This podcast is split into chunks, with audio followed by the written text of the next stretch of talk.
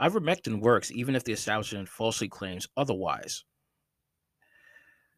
There was a lot of deception that came out of the COVID scandemic. One of the most prominent being the myth that ivermectin, a safe and effective FDA approved drug, is somehow dangerous and ineffective to use in the context of the Fauci flu.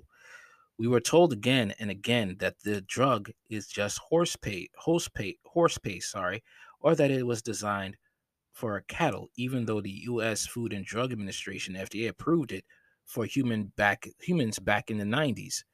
We were also told again and again that the drug does not even work for the flu, which is scientifically false. Truth be told, ivermectin is a wonder drug that is among the safest to ever have been developed by the pharmaceutical industry.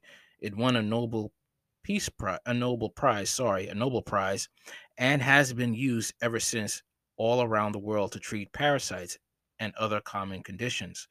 After the Trump administration mentioned it to America, the establishment started to panic and run hit stories on ivermectin. We were told that the drug causes serious harm and that it's dangerous. We were also told that it might be laced with poison, according to the FDA. Every scare tactic in the book was attempted to dissuade people from choosing ivermectin over living in fear, avoiding others, wearing a mask, and taking endless endless solutions. This campaign worked on some, but not all. Even Merck and Co., the original developer of ivermectin, spoke out against it.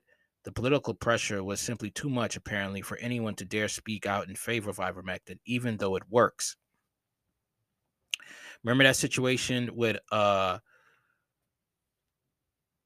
Joe Rogan, and I think it's Mr. Uh, Joe Rogan and a doctor. He was on mainstream media, and um, that mainstream media doctor uh, got Joe Rogan clowned until Joe Rogan had the last laugh when it came to that.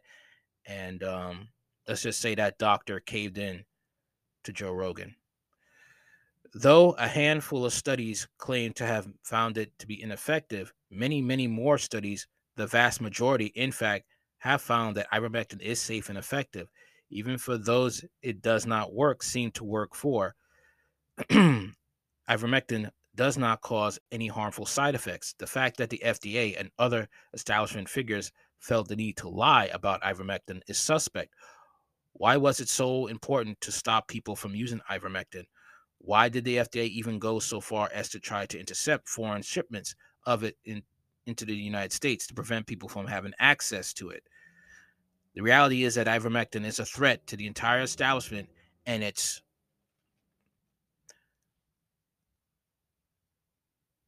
agenda. The plan was to deceive the entire world into following the official protocols, which would have wiped out most people and left behind a small few to become the new global slave class. That plan was intercepted when cracks began to form in the control matrix. The truth slipped out, and some people asking questions became became many people asking questions, and the rest is history. We know for a fact that many lives have been saved by ivermectin, which costs next to nothing to make it seem it's generic and no longer under patent protections. It was an almost perfect medicine that we also know works against certain uh, problems. As admitted by none other than Tony Fauci himself prior to the scandemic.